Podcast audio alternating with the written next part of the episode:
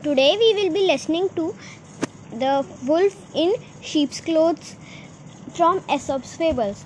Long ago there lived a cunning wolf in the forest near the countryside. All his life he had hunted freely, but now he had grown old and weak. He suddenly realized that the flock of the sheep on the countryside was an easy prey but the alert shepherds were quite a handful. One dark night he wandered into a nearby farm. His eyes suddenly fell on a sheep, sheep's skin that had become cast aside and forgotten.